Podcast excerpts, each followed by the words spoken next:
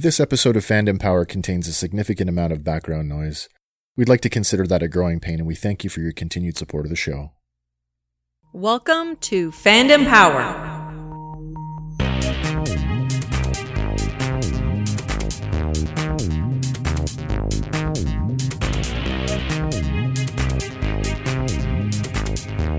Welcome to Fandom Power, the show where we talk about all things fandom and their influence on us culturally and, more important, personally. I'm your host, Wes R. Scott, and today we're going to talk about the galaxy far, far away. That's right, we're talking Star Wars. And just before we get started, I just want to uh, let you know that it was a really difficult decision trying to come up with a topic for this episode. I mean, there are so many great pieces of fandom out there that I'm really attached to, and it was a very tough decision between Star Wars or Transformers. So we're going to go with Star Wars. Before we kick off the conversation, though, I want to uh, just introduce the rest of the panel that's here with me tonight, here in the studio. My recording partner, Scott Elder. Hello. And our engineer and producer, Andrew Daw. Good evening. Our good friend and farmer, Henry Backer. Hello. And joining us remotely from Toronto, Ontario, Eric Swenson. Hey, hey and all the way up in the valley from Petawawa, Jason Burgoyne. Groovy. And the furthest one away tonight, my very dear friend from high school, Hank McLaughlin, all the way from Halifax, Nova Scotia. Ahoy, hoy. Good evening, gentlemen. Thank you so much for wanting to come and do this with me. I am so excited to be doing this, and I cannot thank, thank you, you all enough. Us we're going to talk Star Wars tonight, and I know that each of us has our own individual connections to it. And I just want to kick off the conversation by asking everybody in turn, what is your earliest memories of Star Wars? So, in no particular order, anybody want to go first? I remember my dad finishing work on a Friday night and running upstairs and grabbing me, and we ran down the main street of Fenelon Falls and went and saw Empire at the Fenelon Falls movie theater. So that would have been 1980. Yeah. Wow. So five. It's funny that you say that too, because 1980 is actually my first memories of Star Wars as well. But I was still living in Alberta at the time, and I don't think I'd seen. Actually, I can't even remember seeing a movie in a theater until a few years later. Like Return of the Jedi was actually the first one that I saw in a theater, and it was a drive-in. But I can remember watching A New Hope when it was still just called Star Wars on VHS back in 1980. Yeah, yeah VHS. And then uh, shortly after that, it went on to like Super Channel, and my parents, you know, made enough money that they could afford to subscribe, and so I could. the month or two that it was on Super Channel, I think I watched it 17, 20, 40 times. I think, I think that was the first movie to actually air on Canadian pay TV. Really? I, I didn't know that. I believe that's the truth. What about you guys?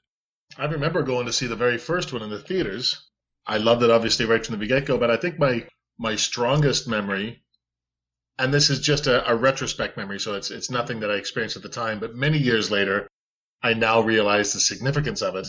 I remember in 1983 coming out of the movie theater, having just watched uh, uh, Return of the Jedi, and looking back at it, uh, it's culturally significant that I remember being shocked out of my mind that Darth Vader was their father. No. Whereas it's it's so imprinted on our culture now. Everybody knows it's you know it's even iconic to hear James Earl Jones, you know, Luke, I am your father. Yeah. Everybody knows he's his father now, but I remember very specifically everybody being shocked that uh, that that was a big that was a huge movie twist at the yeah, time. Yeah, yeah, it really was. I mean, his name is Vader. Vader means father. It's German. That's see, not now, what it's from. It's from Invader. Oh, see, I never would have picked up on either of those cues to be honest. Sorry, I'm I'm I'm just I just want to thank you all because I feel real young today.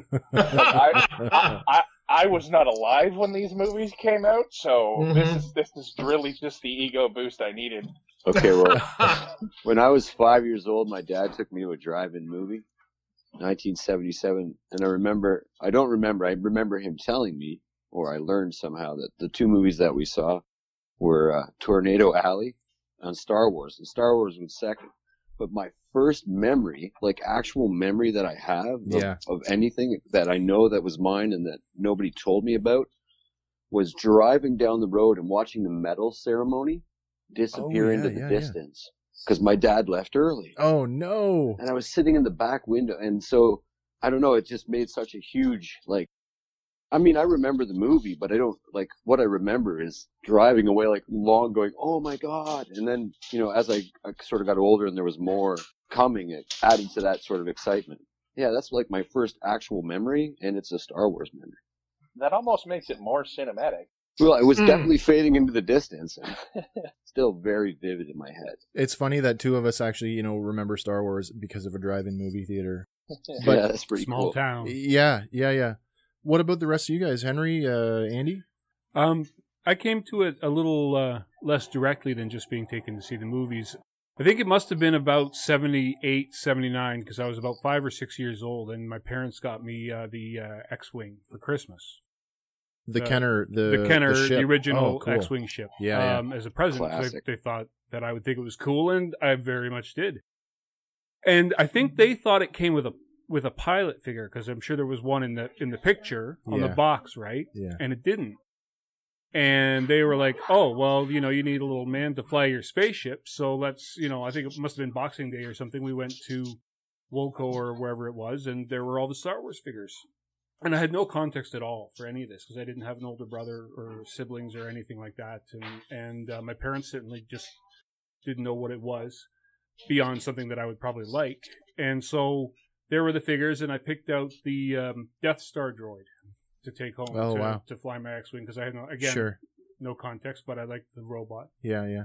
And so when we went back to school, I brought my new little figure to school to show my buddies. Yeah. And all of a sudden, all of this information started coming at me about, oh, that's the Death Star droid, and he's in the Sandcrawler, and it's into this and that, and the, and there's uh, he's you know the Death Star, and I was like, well, what is all this stuff? Yeah, yeah. And they'd either been to see it or their older siblings had put them onto it. Right. So my first experience of the Star Wars story was basically like an oral narrative where everybody started to fill me in on what I didn't know anything about. Yeah, yeah, yeah. And from there, it was like next stop was at the library to pick up. I think it was, it must have been shortly thereafter.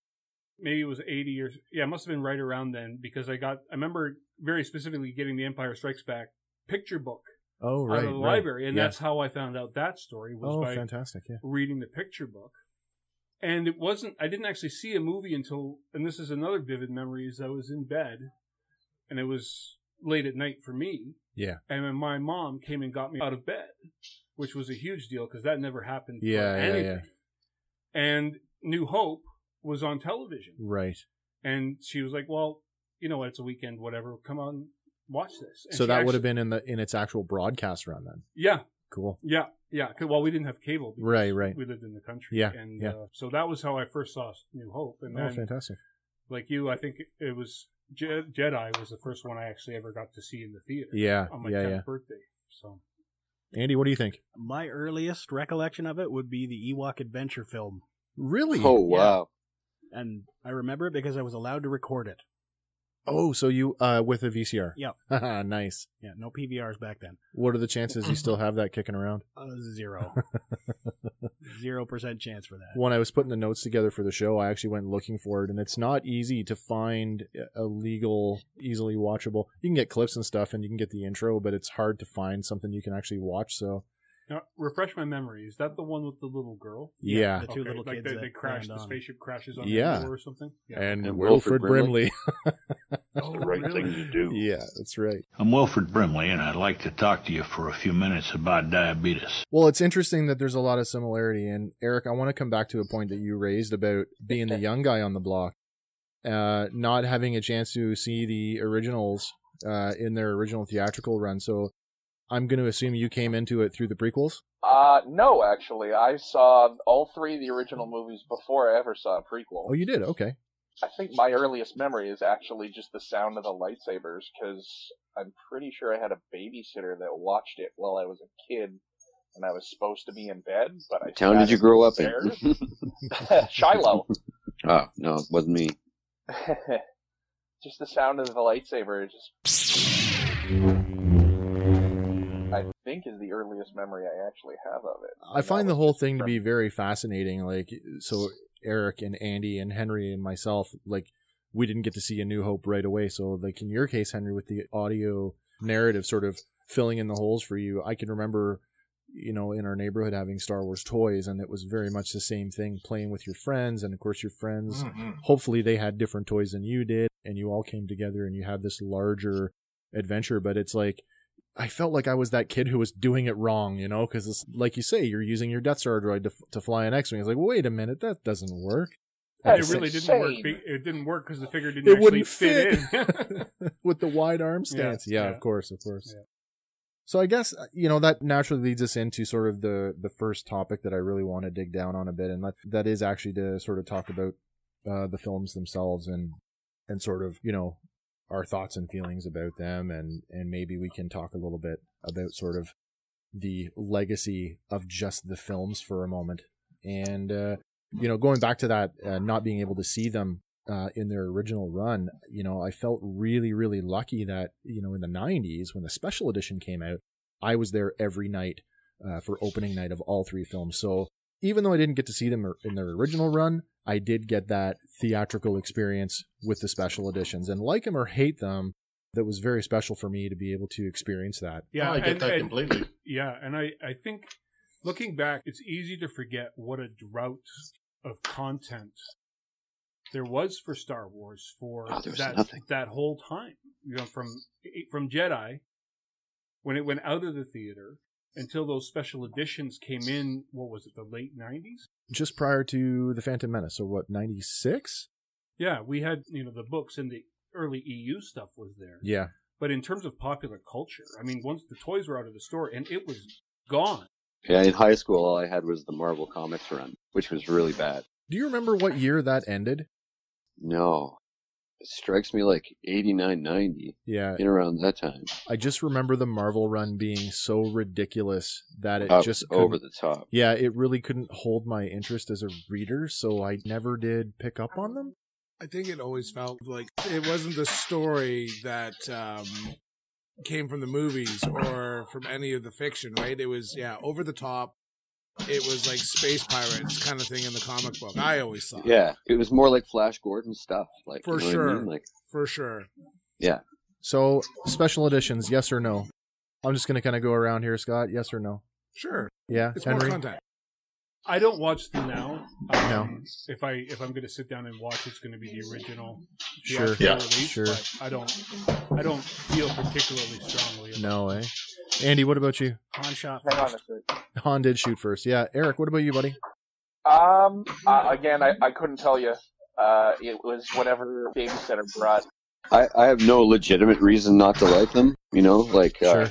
I think maybe when I was in my late teens or early twenties, and they came out, and I was like, wow, that's kind of different. You know, but in retrospect, that's what he always wanted to do with them. So Yeah, like artistically i think you know and he did push some more boundaries with the special editions too like he you know he did develop some new tech and that's the thing that like not a lot of people know that uh, all those weird choices that he made throughout you know Sure, the sure. succession of the films were all pushing boundaries cinematically filmmaking wise you know and, like, yeah, so- and they still do that like right up to the mandalorian yeah, absolutely. Jason, what about you? Special, special editions, yay or nay? Well, I'll tell you. I think uh, so. I get a little bit of a long-winded answer. Like, like anybody that knows me knows that that's not the case norm most of the time. But honestly, I'm a no on the special editions, and it's not because I don't recognize that they did some good things technologically, uh, that some of the special effects were cleaned up and they looked super nice. But I feel like what they added it outweighed what they, uh, sorry, what they took away from it added to overshadowed what they what they added to it. What they brought to it with the uh, special editions, I felt was a new sense of morality, and Eric already touched on it with that whole uh, Han shot first. In my Yeah. mind, that changed that changed the entire, not only the movies as we saw them, but it changed everything going forward. The moral system shifted. I didn't think that Han Solo was a bad dude in the in the first movie, and then they had to make it like this ridiculous. He missed a shot from three feet away, and then Right, Han shot in self defense Yeah, that wasn't the morality of the time. He was a rogue. He was the guy who would do that. That's Sure, why sure. he was Han Solo. and I have to You're agree. right. I have to agree And you they on that. carried that forward. They carried that morality forward to all the cartoons, to the Jedi uh, code in the in the later episodes. It it really, as far as I'm concerned, watered down a lot of what they were trying to do. The uh, the black and white between the, the villains, the rogues, the anti-heroes, and the heroes. There's no more anti-heroes. Everybody's just a good guy or a really bad guy, black and white, almost caricatures. Whereas in the beginning, you had those shades of gray. You had Han Solo. Right. I understand that it's a small point, but it, I just couldn't get past it. I would suggest that it's not a small point. I think this is a very big picture sort of perspective. But if I watch Star Wars and Empire, those are by and large movies with adult consequences. It starts even in Jedi a little bit, but beyond the original trilogy, there's almost like I don't want to use the word infantilization because that's a little too strong, but there is. I think it's pretty I think. I think I think I think watering down is a good is a good point in that Mhm. you get to the point that in Last Jedi, where Poe commits mutiny, literally, Yeah. and then as he's being hauled away, the commanders are like, "Oh, I really like him. He's feisty." Yeah. You know, and this universe where there's actual, yeah, adult consequences for decisions and things like that has been completely, yeah, watered down. Yeah. Completely stripped out of it. I have to say that the uh, the special editions as well, and this may or may not be a popular opinion here, but uh, exposed for me, great filmmaker, but as a writer's concerned, George Lucas is a hack. Oh, buddy, I don't I think got- you're alone in that. I got I got conversations to have about this to- this point. Yeah, yeah. Jump in there, Eric. So when when you first asked me if I wanted to do, do this, I Yes. told you like I am the worst type of Star Wars fan to do this because I'm I'm kind of like a lapsed Catholic in terms of Star Wars. Okay, Like, that's fair. I used to love it when I was first getting into fantasy and sci-fi. It was like, ooh, cool space wizards. Like that was my thing. Sure. And then as I grew up and read more sophisticated fantasy and sci-fi, I got to the point where I was like, wow, this is just really badly written. And Right. I, I couldn't connect with it emotionally anymore because of how poorly written it was. So for a long time, I would just tell anyone who asked me about Star Wars, I was just like, ah, I'm not a fan of Star Wars. Don't bother. So it's taken a, a lot of other things to get me back into it. Things like Rogue One was the first thing that really pulled Yeah. me back. And later on, I, I started watching some of the cartoons, and just recently, I finally watched The Mandalorian. So Yeah, and those are all points that I really want to hit on. So just I want to go back to the Han Solo thing for a second because we all accept that, you know, his original presentation was the roguish uh, pirate character and there was no qualms about that. He was a you didn't know if he was going to do the right thing. You kind of hoped he would, but they really wanted him to be this pirate character and until he showed up at the very end and saved Luke's bacon, okay kid, you're all clear, now let's blow this thing. You thought he had exited the picture fast forward to the Disney era, and you have Solo, which wink, wink, nudge, nudge tries to correct that in the Han shot first context, where he's facing off with a um, oh, and I can't think of the character's name now. Tobias Beckett. Tobias Beckett, and so you know Beckett, who ostensibly was the mentor character for Han and basically taught him the rules. Do we consider that moment a redeeming moment for that character? I definitely thought it was a nod to us, right? Like that didn't like that scene Sure. being changed for sure. like like a wink and a tip of the hat. Sure, absolutely. But I'm Yeah. I'm actually I'm now this may go against popular opinion as well, but I'm a huge fan of that movie. Uh, you're not huge alone. fan of yeah, that movie. I think a lot of people at the table. I like that one too. too. That that I did. I liked it all right. It was unsung. I, I thought for me that was the best one since Return of the Jedi. The biggest critique against Solo was pure timing. It just came out at the wrong time. You know, everybody was Yeah. so. I would suggest that everybody was so a lot of disenchanted critique with the going on. Last Jedi that you know throwing Solo out within six months of that really you know kind of left a sour taste in a lot of people's mouths. And, How much of that was Russian bots? Because that movie was like watching a fucking piece of art. it may have very well been that. And I agree with you that that film. I mean, tons of fan service, and yet a very solid story that really stands on its own merits as far as I'm There's concerned. tons of choices in that movie that I would have never made, but I No. had to accept, Yep. and they felt true to the characters for me. And all this crazy madness on the internet about it was Yeah. like, I was like, more than anything, that's what was making me sort of sick of Star Wars. All this hate that just seemed like, Yeah. I think a hundred. I got to tell you, I'm a I'm a big fan when when we're talking about Solo, and I'm going to put Rogue One in there as well. yeah, definitely. I will say this, and uh, like we're going, we're saying a lot of this may be an, an unpopular opinion, but maybe not at this table, but I think at Yeah, large true. it is. Yeah. I I think the best actually crafted movies, and I'll explain when I when I say this, the best crafted movies in the Star Wars uh, universe are Rogue One and Solo. I think Now- you're right. I think the class the classic trilogy and the prequel trilogy, if you look at them as crafted movies, they're awful. The only thing that saves the original one is he's created this fantastic world that captures us. So that was a, that was amazing, but the writing was terrible. The dialogue The was editing, terrible. the editing saved that movie. Oh yeah, And uh, the, the the audio charm. and the and the visuals. Oh, There was a lot of charm in the first movies. Oh hell yeah! The And that saved it. Yeah, yeah. The prequels didn't have any of the charm, but they had more special effects and the same world. So we watched it and we forgave a lot of the garbage. The first one that didn't offer us garbage was Rogue One and Solo. We didn't have to get over, there's problems with every movie, but we didn't have to get over major amounts of garbage in those two movies.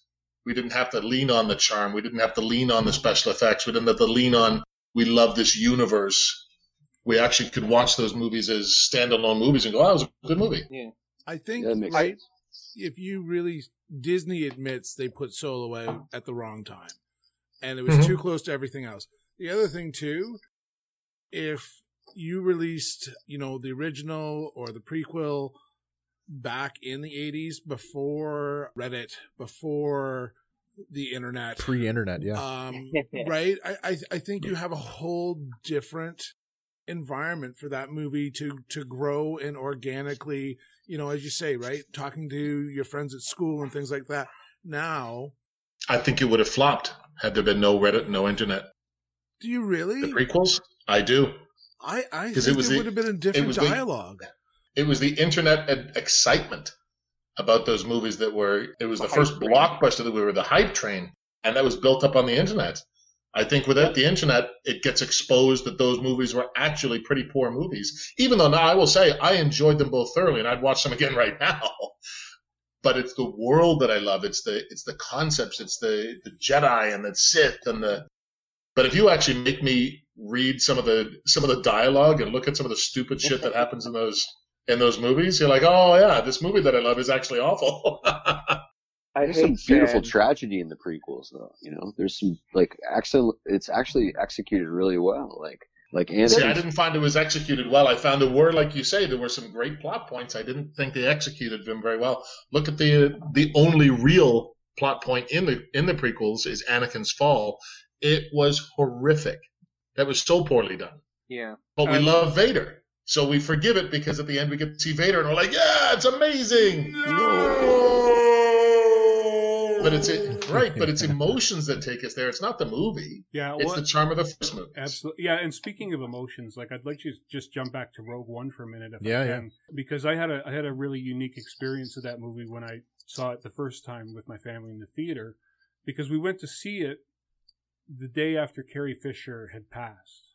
Oh. Oh yeah. And and that was extremely fresh and, and she was really the first of the core cast members.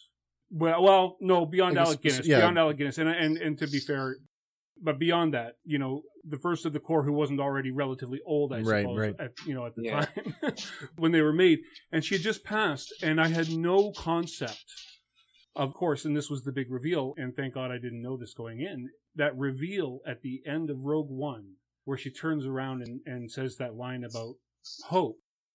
Um, that was I'd have to say that's the most emotionally impacting moment for me in any of the movies.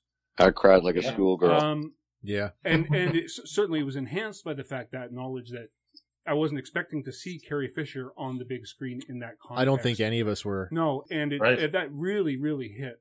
And the other thing that was so brilliant about Rogue One as a piece of filmmaking was they made such a deliberate effort to shoot it using the technology of the original Star Wars release. Yeah, they really avoided the CGI. It was all practical effects. They went back Mhm. to the old stage settings for the ships, and that movie feels such a piece with that original world that I 100% buy it as Yeah. a prequel. Yeah, and I mean, Henry, you you bring an interesting perspective because not only are you a farmer on top of all the other things you do, but you are also a stage actor. More of a writer. Okay. My he's- background is, is, is writing, but Right. yeah. But you have experience in live theater. Yeah. Yeah, so I find that's a very credible opinion too. Certainly, the return to practical effects is something that the current makers of Star Wars are embracing. Certainly, The Mandalorian speaks volumes to that. Well, it's, Um, it's kind of sorry to jump No, in. no, go ahead, um, Eric. The, the practical effects kind of goes to the heart and soul of the thing because back in the day, you could only do so much with the technology. It didn't exist. They invented most of it. The way I describe it to people is the Star Wars trilogies. They're like various stages of a Twinkie. That's a big Twinkie. And just just follow me on this one. Sure. That's so the original the, the the original trilogy is just a Twinkie. It's got the structure, it's got that sweet filling, it's got everything that you like, and it's where you start. And then you go back to the prequels, and it's kind of like you just sucked out all the icing. It's it's very sweet, but it doesn't have any of the structure or as much of the structure. It's just it's just candy to get you to the point of the original series. And then at the end with the new series, you're kind of just left with the sponge. And it's just a certain structure, but it doesn't quite have the heart and soul of the rest It's of it. funny you say the sponge because I was going to say, what, the empty wrapper? Well, the Star Wars structure is there. You can't tell me that those first two movies weren't exact copies of the first two original Right. movies. Yeah, Force But Awakens, we a know for sure. So there was crumbs there. There were crumbs. When you- you, you could when you make a copy, I mean, they say imitation is the best form of flattery, but I don't think that it is. I think that what they did was they, it, Well, it's hack work. when you're when you're flattering just gonna- yourself. But that's Exactly, Hollywood when in you- general. when you just approach this thing and all it is is a carbon copy excuse of a movie to try and bring people 40 somethings into uh, their childhood, I think Mambasawa, you should go into you should go into uh, into filmmaker jail because it's Yeah. it's no it's no better in my opinion than uh, than that movie uh, Battleship with Rihanna in it Oh. that had nothing to do with the game of the 80s. They just took something we recognized and destroyed it for money. And I Well, felt like that's what the last three movies were, even though to a degree I enjoyed them because I love Jedi, I love Sith and all that stuff. But when you actually watch the movie, you're like, this is awful. It's exactly the first two movies. and that's The third one was just hackery. We're talking Yeah, about and that- we're talking about um, Force Awakens here. Yeah, sequel yeah, trilogy. Yeah, the, the last- the Yeah. sequel trilogy. Yeah. Let me posit something just to, just by way of devil's advocate. I'm not I don't disagree with what you're saying. I think Yeah, no I think there's a lot of that there. At what point does the Star Wars mythology become like the classic comic mythology? Like we've we've we've seen we've seen a variety of Batman reboots, both in in a variety of media. Right? There's novels, there's comics, Yeah, there's several movies, and you know when you go to see a new Batman reboot, you know you're going to get certain things, right? Yeah. You're going to get the murder of the parents, the Joe Chill thing, right? You're going to get the intense training and this, and you're going to get, and what you're getting is you're getting somebody else's spin on that sort of core mythology, and yeah, and I. I I feel like Force Awakens wanted to do that, but at the same time they somehow failed. And I Mhm. don't know if that's just because the Star Wars mythology is still too fresh, at least to us as like the first generation fans, or if there's something else about it that hasn't quite transcended in that way, or if they just yeah. you know screwed it up that bad. Well, Well, I tell you, I tell you what I liked about this is going to relate to what you're saying, but I tell you what I liked about Rogue One, which is, by the way, my favorite of, of all the uh, Star Wars films. I liked that finally we got to, it, and this includes Solo, by the way. I liked Solo. I like all of them. I mean, even though I'm saying some unkind things here, I I like all of the movies. But uh, Rogue One was the first opportunity to explore the universe not through the eyes of basically three people who hold the key to the entire universe's fate at every stage for years before and years after their death. These people, Luke Skywalker, uh, Princess Leia, and Han Solo, they're the only things that affect the universe's fate. And Rogue One was the first one to go, hey, there's other people here too. Most big fantasies are like Yeah. that, though. They follow Yeah. a few core characters throughout, you know, generations. Lord of the I Rings. don't know if you could. Ah, even Lord of the Rings had a lot of different characters. The Fellowship A was lot of it- nine? Yeah. And the Lord of the Rings is meant to be one series. They're not meant to be across 300 years. No, true. I just Yeah. felt, and it's it's a much larger scale too. Yeah. So you're saying like three people affect uh, the fate of a country, which is basically what Middle Earth is. Is the way that they. I can buy that. Three people and only three people are going to affect the universe. Like, can we can we see somebody else? Well, it took And I them, thought- it took No, yeah. seven movies to find another woman. well, So I just want to go back to what Henry said though, his initial question about like at what point does the franchise become like a Marvel or other big I- comic company think- series? And I gotta say, we're there. only we're did. there now. We're there, Yeah, now, we're there now. where every every director, every writer, every person who works on a Star Wars project is bringing their own thing to it, and so it almost comes. see, that's with where a- I disagree. You guys know I don't think. Yeah, go ahead. Pablo Hidalgo, the head of the story group. Yeah. Everything goes through that guy. Not a thing gets checked and canonized unless it goes. So I, through I Pablo really want to I really want to nail on that one for a second, Hank. You mentioned the story group, and, and I have to tell you right now that is my single largest criticism towards the sequel trilogy. And I was super excited when they said, "Hey, Disney bought the property; they own the farm now. We're going to put this we're going to put this Star Wars story group together, and we're going to ensure that all of our projects going on eh, from here to the end of time." Are within the same continuity, and it's like with the Snort. sequel trilogy, they they completely ignored their own story group. There was no consistency and no continuity. And I, They're- I'm, I'm all They're no for, Kevin Feige, man. I'm all for a director as an artist to be able to tell their cinematic story or their story their way. Uh, and as a segue to that, I'm, I'm very much anticipating this Snyder cut of Justice League.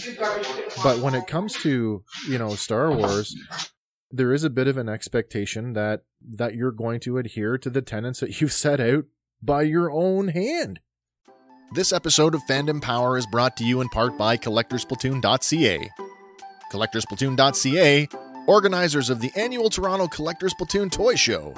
Check out CollectorsPlatoon.ca, the Canadian home of Ian's display accessories, specializing in action figure stands for figures of all scales.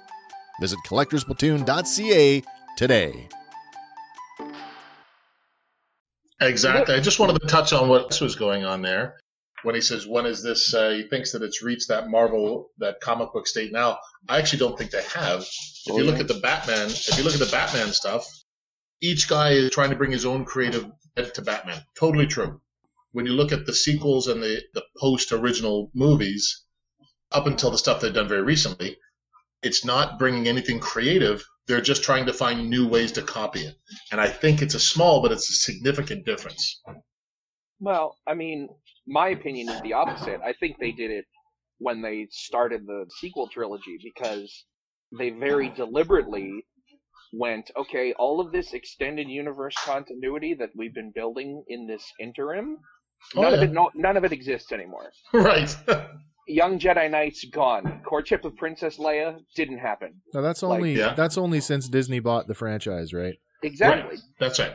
And They're Lucas like- had always said that he reserved the right to just decanonize anything during that period. Yeah, anyway. that's right. Yep. I mean, that's fair, but So as, that stuff was always who, walking on eggshells. You know. as as somebody who was brought back in by that, No, I get that. Um, Yeah.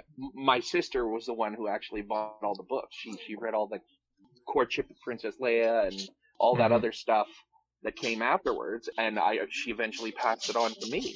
That's how I got brought back in, and ju- just to have all that go, nope, didn't happen. That yeah, that was what, frustrating. That was what for me felt like that was when they jumped the shark.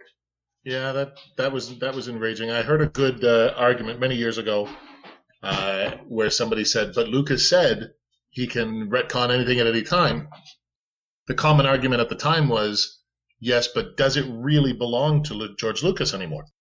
Obviously, uh, from a business standpoint, it's his intellectual property. Until he sold it, it was his. But at some point, a franchise, a movie franchise, becomes part of public consciousness, and you have to pay respects to that because that's why it's successful. That's what the public thinks of a movie in the end becomes the reality of what that movie's about. And therein is the the dog, you know, chasing its own tail with the Force Awakens, right? That balance between Yeah. fan service and it's like because it's not yours anymore. Right. Well- but too much fan service. Like Eric says, it started with the sequels, which it totally did. But I would say, in a more subtle way, it started with the prequels. They had to get, for example, they've got to say all the things that they said in the first movie. I get a bad feeling about this, Sure. you know, or the uh, from a certain point of view. Like, come on, can you? yeah. Do we have to do the same things again just so that the the forty year olds of us go, oh my god, he said it? That's Well, the other side of that coin is the movies that we've all said that we enjoy the most, Rogue One and Solo. I call them the start of the Star Wars fan fiction movies. oh for sure, yeah, Rogue One was all about plugging those plot holes, like, right. and Solo did a little bit more, and I mean, it's not a bad thing, and again, it's showing us that we can do other things in this universe. Am I the only one that's heard the expression that George Lucas is his own biggest fan? Hence all of all of the uh, No. edits and updates and special editions and revisions and more revisions. Yeah, The footage of him and Rick McCallum watching screening The Phantom Menace, Yeah. and and George Lucas says, "I may have gone too far." Well, Oh, doesn't no say way. something? Yeah, they Makes couldn't edit it out. Used did. Yeah, I'm not going to bash on the uh, the sequels, uh, you know, too much because we've all uh, we've all got our opinions about them. But I, I definitely will. I love it. If you stamp it with Star Wars, I'll eat it. I'll buy it. well, see, I'll wear and that's where I am. Like, you could love it. you could paint Star Wars on a rock and and put it in front of me and say it's new, and I will stare at it because it's new, right? And I will, I yeah, will, and I got to say, I, I got to make the point that even though I've been pretty critical during this conversation, I am the exact same way. If you put Star Wars on it, I will watch it. Yeah, yeah. And I would say as well that critical as I am of that whole storyline arc or lack thereof, there are a lot of things that I like about the sequel trilogy, and I Yes, do, and I like it significantly more than the prequel trilogy. The the prequel trilogy to me just, and this goes back to what I was saying about Rogue One. The prequel trilogy never felt like it was part of that same world. And certainly not in earlier time because the, the use of the CGI was so overwhelming and so jarring. It Yeah. was so jar jarring. How rude. Um, that that But you know, I had to in the theater. I remember watching The Phantom Menace, and I literally had to look at the seven year old sitting down the row from me, who was just like wide eyed and getting blown away because Sure, this was probably his first, First Star. Wars movie in a theater, and sort of I had to watch the movie through his eyes, and then I could enjoy it, For you know, the- as it were. for the record, The Phantom Menace still is my personal record for uh, most theatrical viewings of a Star Wars film at Nicely six done. at six times. I slept 24 Oh, hours to get into the theater to be first in line. Yeah, See yeah. a midnight showing. I will say as a positive about the Phantom Menace, I love the fight scenes. Yeah, I mean, we can touch on this a little bit later, but uh, I'll, I'm just going to bring up right now. I'm going to skip ahead to the Mandalorian for a second. Everybody has, has watched this, yes or no? Yes. Oh, Yeah. Yeah. yeah. Right. So, did everybody get a chance to watch the Disney Gallery, the making of the Mandalorian? I certainly No, no, I did. didn't see it. Okay, so I'm gonna. sorry, Jay, a little bit of a spoiler, but you That's need, all right. you need to go back and, and watch Gallery, and you need to pay particular uh, attention to the episode where Dave Filoni goes on and he Oh, wa- my goodness. he waxes poetic to all the directors in the room, and I have to tell you, every director in that room goes silent, like pin drop silent when he goes on, and he regales why the Duel of the Fates is the most important lightsaber battle in the entire sequel. There's a reason why it's called the Duel of the Fates. It is for the fate of Anakin Skywalker. That Qui Gon Jinn knows that he's the father that Anakin needs. And so, quite literally, it's a make or break moment where, had Qui Gon had lived, we would not have gotten the fall from grace and the turn to Vader. Super, super cool uh, moment in the franchise that you know, you want to talk about, uh, you know, fans and fan films. Dave Filoni is probably the Oh, most I'm capable, so glad he's the most capable fan out there. And anything that he does, I will watch it and I will invest in it as if Lucas had written it himself. Did you know So- he was heavily involved in the uh, Avatar: The Last Airbender? Yeah, that's he got hired off of Avatar to do Yeah, uh, man. to do Clone Wars. Yeah. man, Oh, say brilliant, no more. brilliant. Anybody else have any closing points they want to put on the uh, on the films before we move on to the next? I think there's going to be a generation that doesn't know any better as original trilogy. Maybe you got some DVDs still kicking around. Maybe you have a VHS. If you're lucky, you got a laser disc of the original print. Maybe. so, but I mean, right? They're not They're making. going to remake them. I, you I, think I they'll think they're going to re-release? remake them. In, in our lifetime, yeah, Yep, there's going to be a they're shot for shot. There'll be enough fan pressure for Disney to I, uh, I pull think it out. though, if you think really, it's getting hard to get your hands on a copy. Yes. And, An original. Yeah. And as Yeah. I say, my kids don't know anything other than the remakes. Some of you I might think have. Disney might do what they've been doing with their animated properties and flip the script and actually do animated fucking versions, excuse my language, of the Star oh, Wars. Oh yeah, movies. yeah. Instead of going from animated to live action, Yeah, I think that's awesome. I think that so, would be. man. I think that would And be I'm well down. received. If they did it in the style of Clone Wars, I would give them all of my money. I'll tell you, if be they did it in the style of the the Tie Fighter fan film, Oh man, Oh yeah. yeah. Let's talk about that. That's excellent. we're gonna get there. So just let's close. Yeah, Henry, you got a point to make. Yeah, I just wanted to say one last thing about Sure. the, uh, about a new hope in particular. Sometimes it's and Scott alluded to this too about like this is all you know his kids know, and and that's the same for my kids too in terms of the Star Wars franchise. But Yep.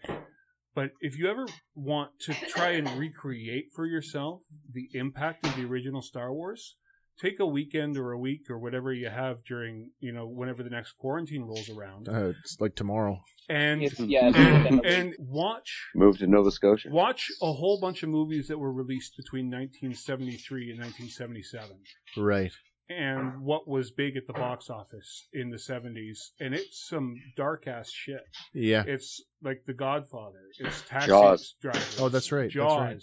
It's all of these movies that were basically sort of expressing this very dark worldview, which is pretty much, you know, the 1970s you know, between, you know, the 60s hangover and the economic crises and everything else that was, and Watergate and everything else that was going on at that time that was sort of like dragging down the culture, you know, just, just emotionally, I think, in a lot of ways. And then watch A New Hope and those special effects and the music and that whole bizarre, wonderful space fantasy Yeah. that it is. Right. And that's why that movie started this whole thing Right. Right. because it was really needed, I think, at that time, just culturally. Offered the escape. That's a really good point. I mean, if you look back at the movies at the time in that genre, you get things like Planet of the Apes. Uh, what's the other one there? The uh, Two- Soylent Green. Two thousand one. I mean, these 2001. These were some dark ass movies. yeah, yeah, yeah. Wow, so lots That's of lots of opinions flying around here on the films. You know, the classic trilogy is still near and dear to a lot of us, and it sounds like we're kind of on equal footing when it comes to the uh, sequels and the prequels. But we do agree on one thing that we, you know, despite all our criticisms, we love them. So I'm just going to go around the table and I'm going to ask everybody of all of the films, whether it's you know Lucas era or Disney era, what's your favorite film? And I'm going to start with our uh, our call in guest. So start with you, Jay. What's your favorite? Uh, I have to qualify it, but it's it's Rogue One. Now, sure, sure. it's Rogue One because of the original trilogies. Because the original trilogies set up the framework that I love so much. I love that universe, and but Rogue One was the best, in my opinion, the best delve into that universe. So I guess it's Rogue One with a uh, with respect to uh, uh, Episode Four. Good answer, Eric. What about you? I got to agree with Jay, but for different reasons. It's Rogue One because it took the first step, I think, even just in Hollywood in general, in showing the world that we don't have to abandon these universes just because the movies are over. Right. We Right. can we Mhm. can we can dive back in and do something adjacent and or different Oh, that's a, that's a great point. if there's just enough will to do it. Sure, sure. It was really nice to see that everybody died at the end of Rogue One. Uh, yeah, and you know that there no was loose ends. there was a version of the script that Jin and Cassian Yep. survived. So, you know, as much as I am eagerly like, I would love to see what that script looked like. time travel. Yeah, that's true. that's true. The world between worlds. Uh, Hank, over to you, my friend. What's uh, favorite film? Uh, the Empire Strikes Back, and if you don't think that's the case, we probably can't be friends in real life. Well, then you should hang up the phone right now because I am sorely going to disappoint you. The Empire Strikes Back, man. Uh, so much Great about movie. that film. Just the time that I saw it, the age that I was at, like, like ten years old, and like I had that memory of Star Wars, but that thing just like imprinted on me, and I must have gone to the theater like ten times just to right. just kept going over and over and over. And there was a few theaters that actually showed late in the run. They showed A New Hope back before when it was just called Star Wars Yep. and Empire back to back, and it was just like I just can't say enough. Empire. Fantastic. Uh, so now uh, here in the studio, I'm gonna have to disappoint you. It's Return of the Jedi, my friend. Everybody, everybody says they they love Empire, but they really do love Return of the Jedi. And uh, if I can quantify that, you know, Return of the Jedi really lays it on the nose. You know, the whole good versus evil, and it's like, you know, despite the fact that Luke Skywalker is wearing black, he might as well be wearing a giant white Stetson hat. Like it's it is Return of the Jedi, and it's the the full realization that Luke is he is the one to save the galaxy for the second time, I might add. And uh, I don't know, it's just there's a feel good about that movie from start to finish that you know just isn't there in in any of the other films. Like I can watch that movie with a smile from start to finish every time. I will agree. I'm an Empire guy. It's story building. There's suspense. There's trauma. It's just a cool story from start to finish, right? You don't know what's coming up. And I'll agree, Jedi ties it up beautifully. But man, Empire takes that from a goofy space opera and makes it a trilogy. It's what ties one and three together. And it does it wonderfully. There was a romance in it, and I didn't go, oh man. yeah, that's true, eh? What do you say, Henry? I'm going to go with a tie between Empire and Rogue One. I don't know if that's allowed, but I couldn't. I you couldn't make me choose between them. Sure. Further to what Scott said, it takes that original world, but then it it really is the first one that creates that sense that within the context of this one movie, this universe is a world where anything is possible. In that one movie, you've got an ice planet, you've got Dagobah, you've got Bespin, which is like in the clouds somehow. Um, but it all works. And it all works perfectly and it adds so much color and life and variety to that universe. Whereas Star Wars is pretty much the A New Hope is pretty much set indoors, you know? Yeah, you're talking a full third of that movie You is know, that- in the Death Star. Yeah, exactly. Yeah. And it's very tight and it's very constrained because the budget was very constrained. And then with Empire, it's that perfect combination of a big budget and a good story that, and it doesn't, you know, fall into the, oh, and we got to blow up a, a planet size battle station motif. Yeah, absolutely. Andy, what do you think, sir? Uh, for me, it's got to be a tie between Empire and Jedi. Just Interesting. The story that gets you to the end of Empire Yeah. leaves you in a dark place. Like everything's falling apart. But then they bring you back with Jedi, and everything works out. The Universe is reestablished. Well, that's a great answer. You're listening to Fandom Power.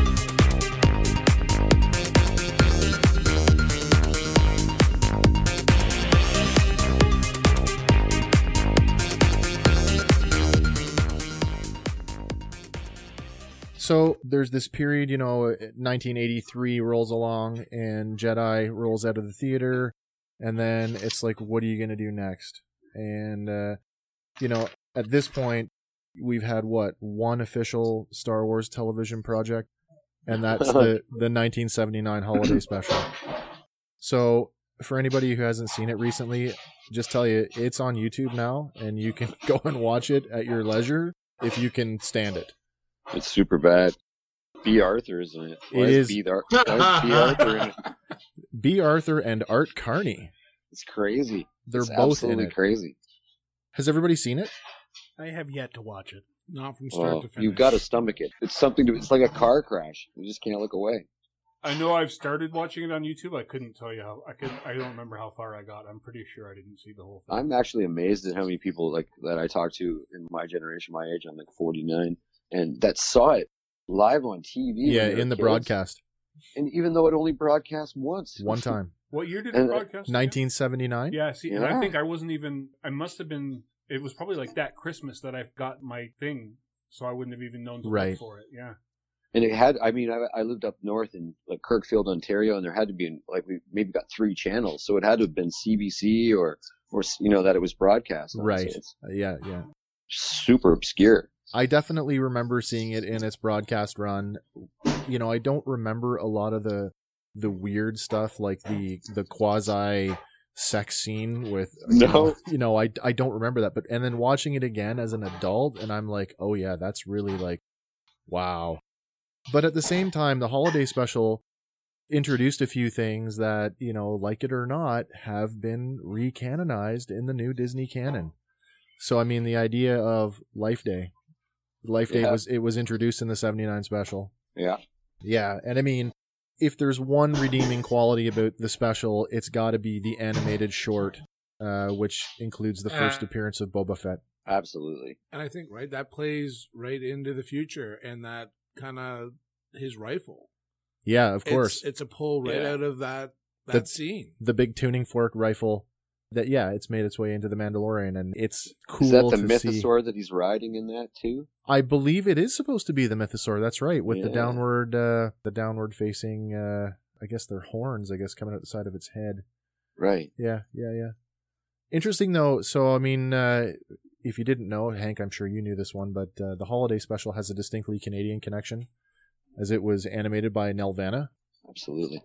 and Nelvana that would go on to work on some of the next Star Wars television properties, and that would be the Droids and Ewoks television series in what 84, 85? I I have a personal connection to the Ewoks TV show. Uh, my best friend Kelly's older brother Mark worked at Nelvana and was a background artist on the Ewoks before he went on to bigger and better things. Fievel Goes West and feature Oh, yeah, films yeah, such as and uh, but in his room he had a a picture of a Dulok camp. If you guys Yeah, the with cartoon, it's the bad guys uh, from the Ewok show and it was a rejected drawing because there was Ewok skulls on pikes, and like it was it was seriously dark and, and gory. And uh, he he let me have it. I had it in my bedroom for quite a long time when I was a kid. Yeah, what I liked about the series, not particularly Ewoks, because I found it. I don't know what the right word is. I can only say maybe it was a little more juvenile. You know, kind of targeted at maybe just a slightly younger audience. But I always thought that droids, it was more meant for me. You know, for my age group, and I would have been what ten or eleven at the time that it came out. The idea that the droids, you know, passing from you know master to master, before any of the expanded universe, before any of the the sequel stuff that changed all that, it was just this interesting way of keeping in touch, like Jason said, that universe. And so, as much as Rogue One built that universe, I mean, Droids was doing it, you know, 15 years earlier. I mean, the precursor to pod racing was a was a direct lift right out of one of the Droids episodes. no, absolutely. Droids was solid. It had some really good moments. They had uh, And I mean, I you, mean- you've got Anthony Daniels reprising his role as C3PO. So, I mean, here's a guy who can say that, you know, he's been involved in everything. Any other droids I mean, memories he- for anybody? Daniels is the one that's been in the most Yeah. different Star Wars properties, probably by a long shot too. Right? Yeah, yeah, yeah. I always found it weird that in droids, like they they mimic that same animation style that they used in the holiday special. And did you notice that all the humanoid characters were three fingered? I didn't. No, Yeah, I'd have to were go back and check that All out. three fingered, yeah. Oh, that was an animation choice back then. Yeah. Yeah, it's Yeah, before yeah. people learned how to draw hands. Her hands are hard. So then, you know, Star Wars has kind of had uh its ups and downs as far as television properties go, and and I think we can agree that as much as the holiday series was maybe a downward moment, the droids and Ewoks were uh, kind of a, a turnaround for them. Uh, that brings us kind of to your first memory, Andy, going into the uh, the two Ewok films. So you, we had uh, Caravan of Courage, an Ewok adventure, and then its sequel, Ewoks: The Battle for Endor. And that, to be honest with you, I have almost zero memory of both of them. My main memories are those two kids crashing. I know I watched it.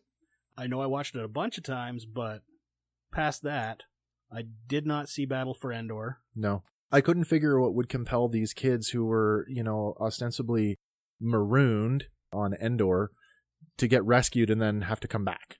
It just did, it didn't make any sense to me. Do you know who produced those movies? was Uh, it Lucasfilm? I didn't uh in my research I didn't it look that hard at it. Yeah. If I think back, my memories of, especially that one with, with the kids, is it reminds me of, of like sort of a mediocre Disney movie.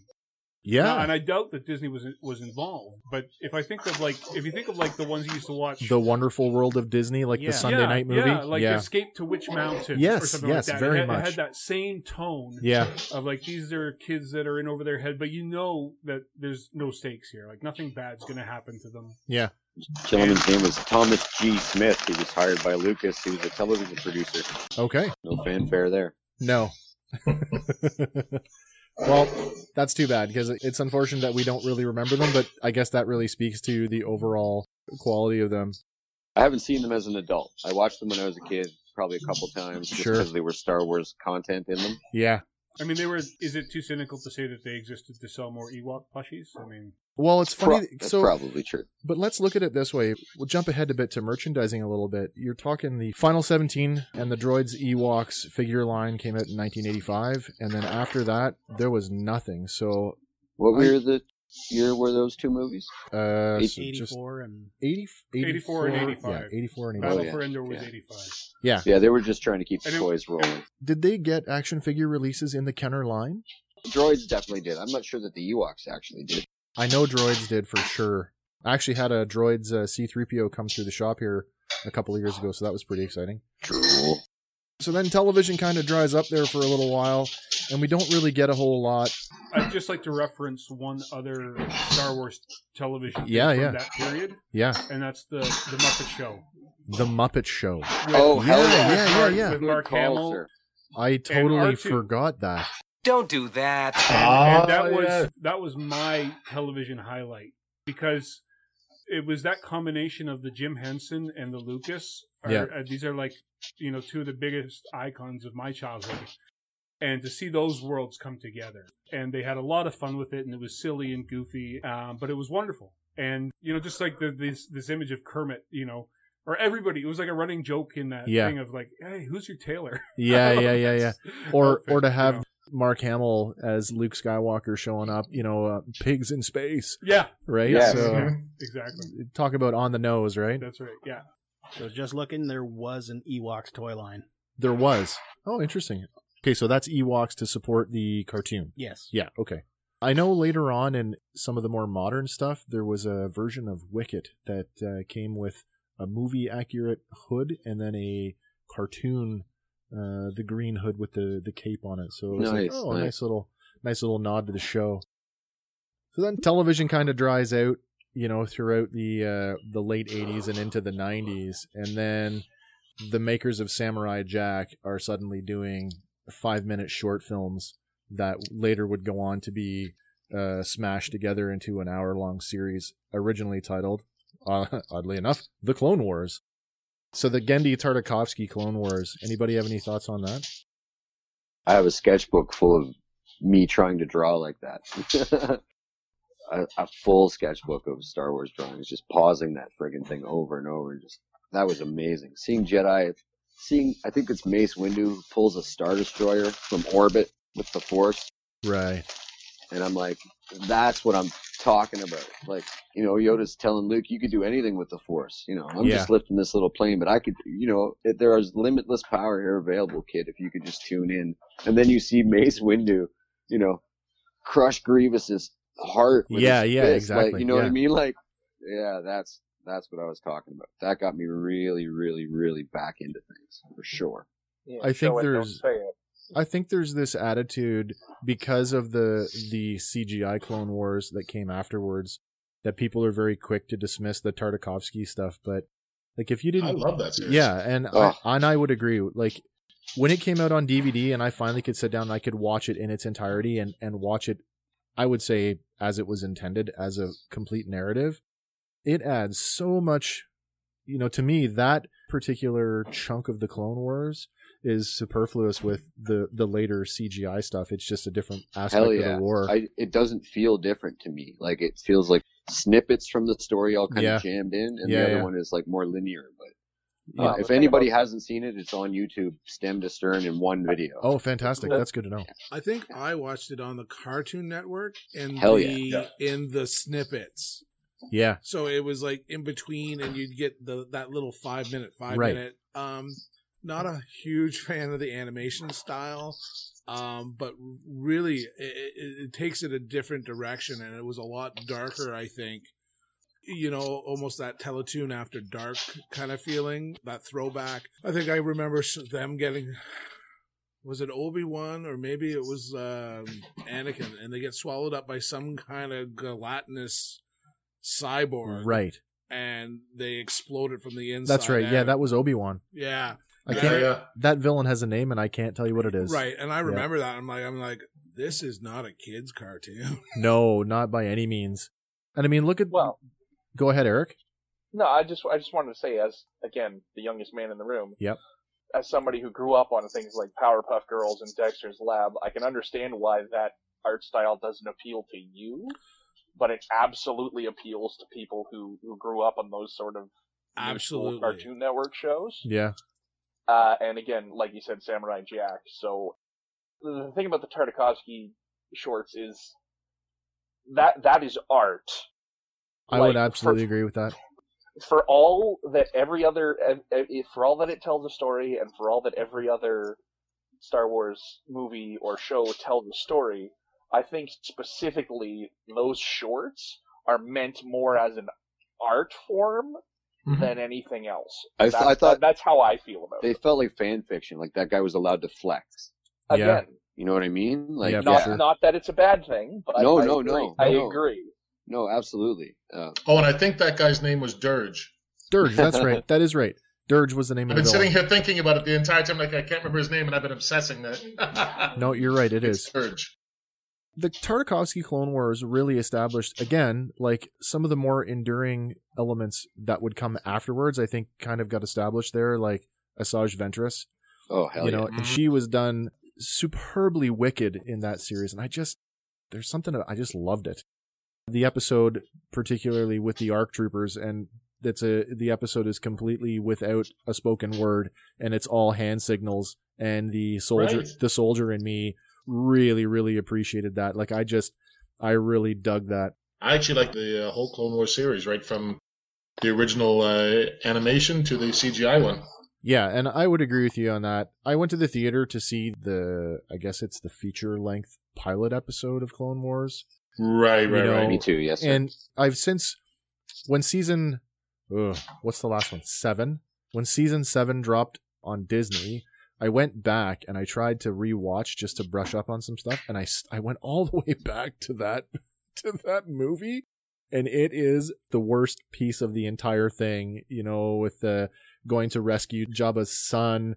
You know how how low and i don't mean i don't mean in terms of quality but how low they were aiming you know their target audience with you know anakin referring to ahsoka as snips her calling him sky guy and r2d2 was tui like it was just so juvenile and, and i it was like oh my god is this what we're in for i'm like okay i'll watch it because it's got star wars on it but thank god that every season of that show got successively better and better and better and better. And arguably, this last season, season seven, that overlaps directly with Revenge of the Sith, is definitely a high moment for that series. I was going to say they they sort of redeem that little movie in season seven because they have there's a an accident when they're chasing Zero and a ship crashes into a building off in the background and Yeah. it's the thing that kills those two girls' parents Oh, that's and right. orphans them. Yes. And yes, yeah. So they, they you know, Fil- Filoni knows what he's doing. Of course he does. Yeah, I mean, he really does have his finger on the pulse of all things Star Wars and you know, there's Oh. Uh, if you're active in the fan community online, you see there's a there's a lot of strong strong language and strong opinions about removing Kathleen Kennedy from, you know, the head of Lucasfilm. And, you know, I'm neither here nor there on that, but if they were ever to hand the reins over to anybody, there is no better choice than Dave Filoni to take over the whole thing. I like him in a creative spot. I don't want him to have too much power. I like him right where he is. Sure. Power corrupts. I don't know that you're allowed to flex at those levels of. I keep saying power, but you know, like I really like him where he is, where he's in the trenches. Yeah, yeah, he's, yeah. He's still telling like you know, Rebels. Could, could we go on to Rebels? we for a could definitely touch on Rebels. That's next That's on some the. Yeah, of my favorite stuff. Yeah, like, me since, too. Since the old stuff, Rebels is brilliant. me too. Loved it. Uh, amazing storytelling. Really gets into some cool crap with the Force at the end. Like I think you say it exactly, and it the storytelling, and that's who he is, is a storyteller. Yeah, and it Um, feels like an extension of the Clone Wars, and Mandalorian feels like an extension of Rebels. And I, you know, I'm, I'm like, that's a story I wouldn't mind following for generations for Yeah. sure. You know, Yeah, for sure. anybody know if there's any like legs to these Disney show rumors, like the Lando Calrissian show, or, So- or I know that they're in the production with the Cassian Andor. That's moving forward, and, I've and not. uh, I've not heard anything about the Lando thing. I, I definitely, I did hear about the Cassian thing, and I'm very much Cassian Andor, as far as I'm concerned, was the most compelling character in Rogue One. When when he's having that argument with Jyn on the U wing, and he's like, "Suddenly you care." I've been doing this since I was, you know, how old? Or that's right. you like yeah, that, you're not the only one to lose people. that guy's got some serious demons, and I want to know his story because he's a very interesting character to me. But yeah, uh, that's on the move. Haven't heard too much on the Obi Wan front lately. Hello there. I know they're in some rewrites or some I don't know. They're trying to calm people down, and I try to stay away from all the internet hype because it, it inevitably turns negative, and I Yeah. really want to be surprised. I was looking at Star Wars news every morning, like when all the, the sequels were coming out, and I was Sure. like, "Oh, they're filming here, and oh, there's an X-wing in this shot, and somebody saw a Wookiee over," and I, you know, yeah, yeah. and then I just went dead silent for the Mandalorian, and I'm so friggin' glad that I did with some of the stuff that they let go, like popped yeah, up there. Like, yeah, yeah. Yeah. I have to admit that I am a news junkie, so I'm that guy that as much as I I want to be surprised, I can't not look at it. With, Mhm. And with this franchise, and with all of the resources that Disney has at its disposal, and the bar that Game of Thrones set for Oh, television, yeah. what would a Game of Thrones scale Star Wars series that could run for eight or nine or ten seasons? The Old Like, what could- Republic. you know, I yeah, was about to say, The yeah. Old Republic, That's- yeah. thought Like- that's what we were getting when they were uh the Benioff and Weiss were in I mean, talks with Disney. I would- there, right? yeah. would well, uh, did, did that not go anywhere? Or I Maybe- would know clarify Knights of the Old Republic, Yeah, so we're talking like that 3,000 years prior to the film. not the Old Republic itself. Yeah, yeah, of course, of course. Go ahead, Scott. Because right The now MMO there's the crap. new novelization, Yeah, uh, uh, High Republic, High Republic, and that's supposed to be at the height of the Jedi. Yeah. So yeah, it's Yoda in his prime. Yeah, there. three to four Yeah, yeah. years before before the prequel. films. Yeah, yeah, yeah. So Hey, Yoda. less wrinkly Yoda. It's about 200 years, I think it's set Yeah. 200 years, so he's Yeah. about 600, and apparently it's like frontiersmen. Like yes, he's a they're they're helping people colonize the galaxy, and they're keeping people safe, and it's going to be feel more like samurai. That's what I've been reading anyway. I haven't actually touched any. I- it. I've Like been the Magnificent Seven Jedi. Could be good. Um, Could be ideally, I think they're doing the story from point of view of like seven to eight characters, from Jedi Master to Padawan to, you know, already they're talking about disillusioned uh, Jedi's even then at the height. So it's it's very interesting. It's very frontier based, kind of where you know the core was still the Wild West, and you know they would build these space stations and that was sort of the centralized push from these stations right but uh, i mean i was a fan of the novelization and that as we talked about the decanonization kind of Yeah. broke my heart right of all these books you read as a young no, man it's true. I young read them all. Yeah, it's true. And I read a lot. I'm looking forward to this, and they're doing it through a little bit of youth fiction, some adult fiction, Yeah. and they're Yeah, doing comics. comics. and Yep. uh, the Yoda storyline is apparently going to be in the comic. And, Fantastic. um, kind of excited. Just Yeah. touching on Yoda specifically for a moment, though, like that's one of, if there is one great mystery surrounding Star Wars, it's that Yoda is this. He's an enigma. He's he's undefined. He yes, we saw Yaddle in the prequel trilogy, and we can accept that she's of the same species. But Star Wars has gone out of its way to conceal that. You know, you can go back to the the whole well, the original drafts or or early drafts of Star Wars were from the Journal of the Whills, so his species is a Whill, whatever a Whill is. But really, Star Wars has really worked very, very hard, or maybe they haven't, maybe they just completely ignored it because they know, again, it's just one of those, it is the great mystery of Star Wars that nobody really knows where he comes from, nobody knows what they're about. And, and we're even seeing that in The Mandalorian where, you know, the armor has charged Din Djarin to reunite him with his people. Well, does that mean reunite him with his species or reunite him with Jedi? Like, not really sure where that's going, but the I'm, rumor is we'll get the name of the race this season. You know what though? Again, going back to Not too much. the great mystery, I would be okay if it was never, ever, ever revealed. You know, I mean, Star Wars as a franchise is one of those things where, and this dips into the merchandising bit of things, where every character from every scene at some point is going to get an action figure, they're going to get a name, and they're going to get a whole fleshed out backstory one way or another. It's only a matter of Mm. time. We've seen it with everything. Yeah, but as soon That's as, how they ruined and Wolverine. Yeah. Why'd you have to bring that up? That's I a whole just other forgotten about it. As soon as they put the infant Yoda type character Yeah. in that show, Yep. that's the hook of the show. Of course it is. is we're gonna Hundred find out. percent. But if we And- never and- get there, I would be fine watching, you know, surrogate father and son run around the galaxy doing bounty hunter shit for 10, Are you guys 12 familiar with seasons. Lone Yep. Wolf and Cub? Yeah, Yeah. yeah, Yeah, I would be completely satisfied with watching them traipse I'd the be very galaxy into that. And never ever, you know, develop him as a, you know, oh, it's Yoda species. I don't need. It feels like Kung Fu, the legend, or not the legend, the original Kung Fu TV show to me. Yeah, you know, yeah, yeah. like that one. Yeah, it kind does. of, yeah. And I could deal, I could do that for ten seasons straight. No oh problem. yeah, for sure. Very trophy. and you've just aged a couple of us again. just going back to Rebels for a minute, um, solid voice cast. Freddie Prinze Jr. as Kanan Jarrus has got to be one of the best performances, you know, for a hero character. I didn't realize it was Freddie Prinze Jr. until I actually sat down Yeah. and read the credits.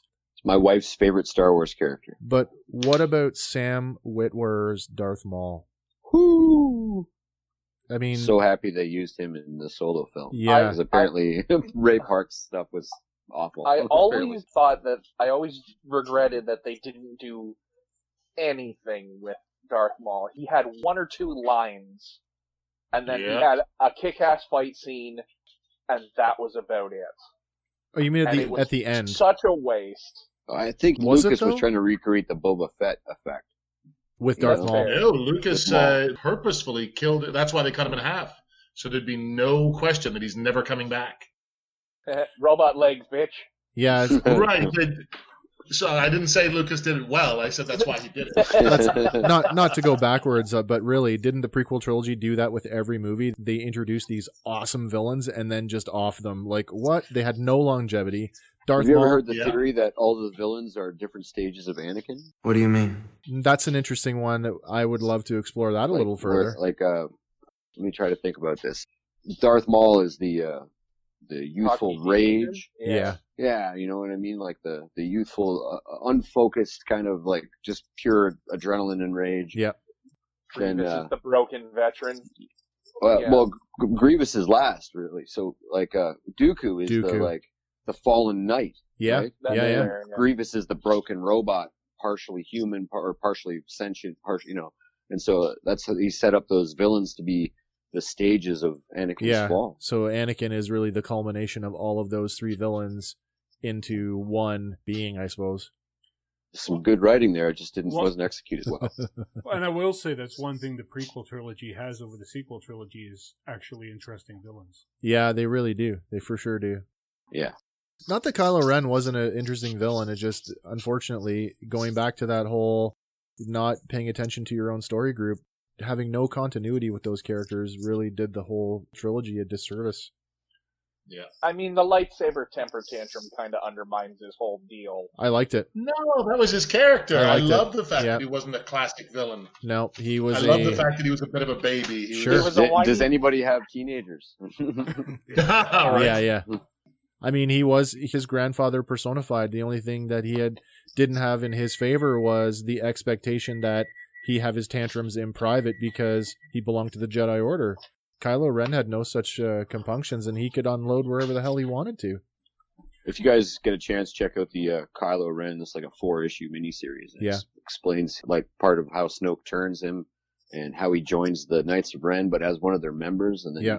Kills their leader to take the saber. It's kind of cool stuff, man. That's interesting. And I think you've got such a great point, and they've said that uh, the novelization of the prequel trilogy, Yeah.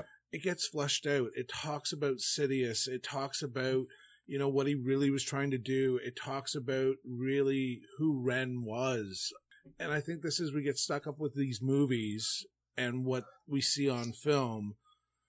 But if you actually read the novelization of those films, Yeah. it's way better, and there's more. It comes across. Yeah, It does. they literally explain that when he touches her, he finds a wall in her head. Yeah. you know that somebody put up, and that when he tries to break through, that's when they connect. And it literally explains that in the novel, and it's totally lost in the film.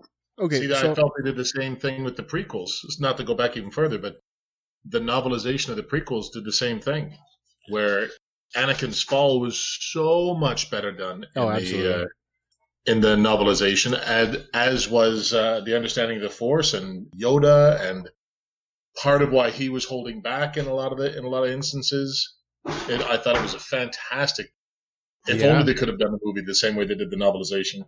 So let's let's just shift gears for a second. I know we've got some talking points to get to, but you know we're having a great conversation about the novelizations of the films, which by and large are my favorite Star Wars novels yet.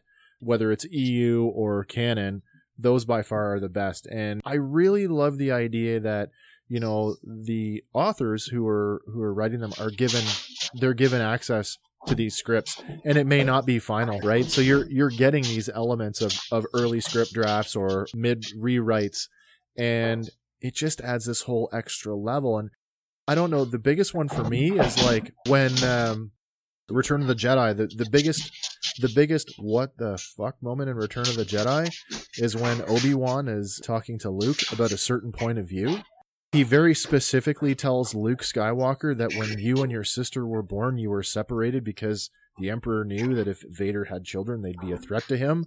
So your sister was taken to Alderaan, and then Obi Wan very specifically says, "And I took you to live with my brother on Tatooine." So yeah, in- yeah, good in, point. in one script draft, Owen Lars and Obi Wan Kenobi are brothers. So Yeah. when you keep that keep that in the back of your mind, the next time you're watching A New Hope and Beru and Lars are staring at each other at the dinner table, going, "That man's a crazy old wizard," you know. There's a scene. I just got to talk about this. There's a scene there, and if if George Lucas didn't tell Alec Guinness what the whole friggin' show was about, Yeah, you know, right from the get go, and I don't think that he did because I don't think he kind of knew at the, the moment. But mm, entirely there's a scene when he said, you know, when he's about to tell Luke about his father, and he takes a moment, he just takes this breath, and he kind of just gazes off into the distance, and it's like he's about to tell the lie. yeah, And there's a piece of acting there that is like, oh yeah, that's why you hired Alec Guinness. Right yeah, there. yeah, for sure, for sure. And it, it, for me, it's like when I rewatch it as an adult, I'm like, he knows that actor knows what's going on, and he's Yeah. like, there's a moment there. It's funny that uh, Alec Guinness would uh, would character would have or did characterize his uh, his part in those movies as the worst acting that he's ever done. Yeah, it's so yeah, strange. Yeah, Who's the more foolish, the fool or the fool who follows it? yeah. yeah. That he was my gateway drug into the rest of his movies. Yeah, yeah. Uh, Bridge Over River Kwai. Oh my goodness. yeah. you know some of the other standout moments in the novelizations. Uh, I'm going to jump ahead a little bit here. Well, I guess it's it's jumping ahead and it's also jumping back because I'm going to the prequels for a second here. But uh, you know, there's that moment in Attack of the Clones in the novelization where you're reading the Dooku's inner monologue when he's facing off Yoda, and he thinks that you know, I'm gonna kick your ass. And then Yeah. Yoda turns it on, and Dooku very quickly goes, "What the hell was I thinking?" you know, metaphorically speaking. Or the moment in Revenge of the Sith when, uh, you know, you almost, and I, I say almost because I don't really, but you almost feel sympathetic to Dooku as the leader of the Separatists because right up until the moment where he's in the, uh, the, the throne room with Chancellor Palpatine, he really thought he was doing the right thing by leading the Separatists. He actually thought that he was leading the galaxy to a new form of government, and he thought he was in the right, right up until Palpatine looked at Anakin and said, Do it. you know, It- Yeah. When he gives that speech to Obi Wan, when he's Yeah. got Obi Wan prisoner, I I bought it. Yeah. I fully believed he was telling the truth right there. Yeah, yeah, absolutely. So really, really, you know, it's safe to say that the novelizations, you know, have hit some really, really highs. And then there's been, you know, some real misses.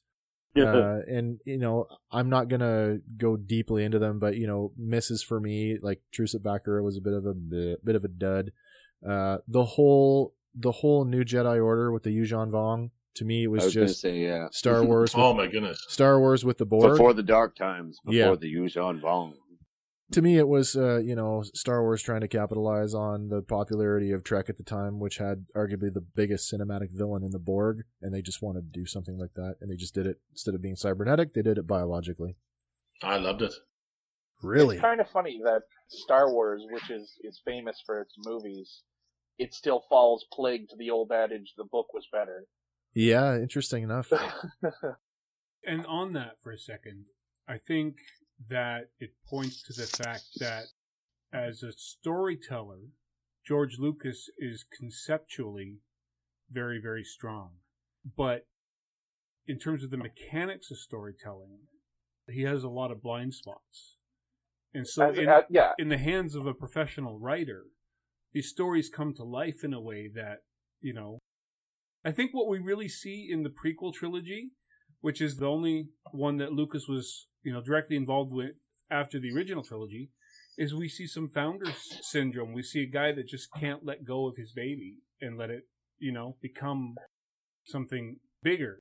I think Um, I think at that point too, because it was everybody was like there was a huge hype train. Like as you're building towards the Phantom Menace and and he's turned the lights back on at Lucasfilm and like, hey everybody, we're gonna go again, right? And so Yeah. there's this hype train, and I feel like people were afraid to say no to him, yeah, That's exactly. right? Like people were like, just well, we'll just let him do a puppet Yoda. It'll be okay. You got brown hair, no problem. That's that's fine. That's completely fine. Oh, you're gonna pick that kid to act when this kid's clearly no problem. It'll Yeah. all work out. He's George Lucas. Yeah. I And I think think I think That's it's, the it's a uh, I think it's a provable, verifiable statement to say that he's an excellent tool builder, Yeah.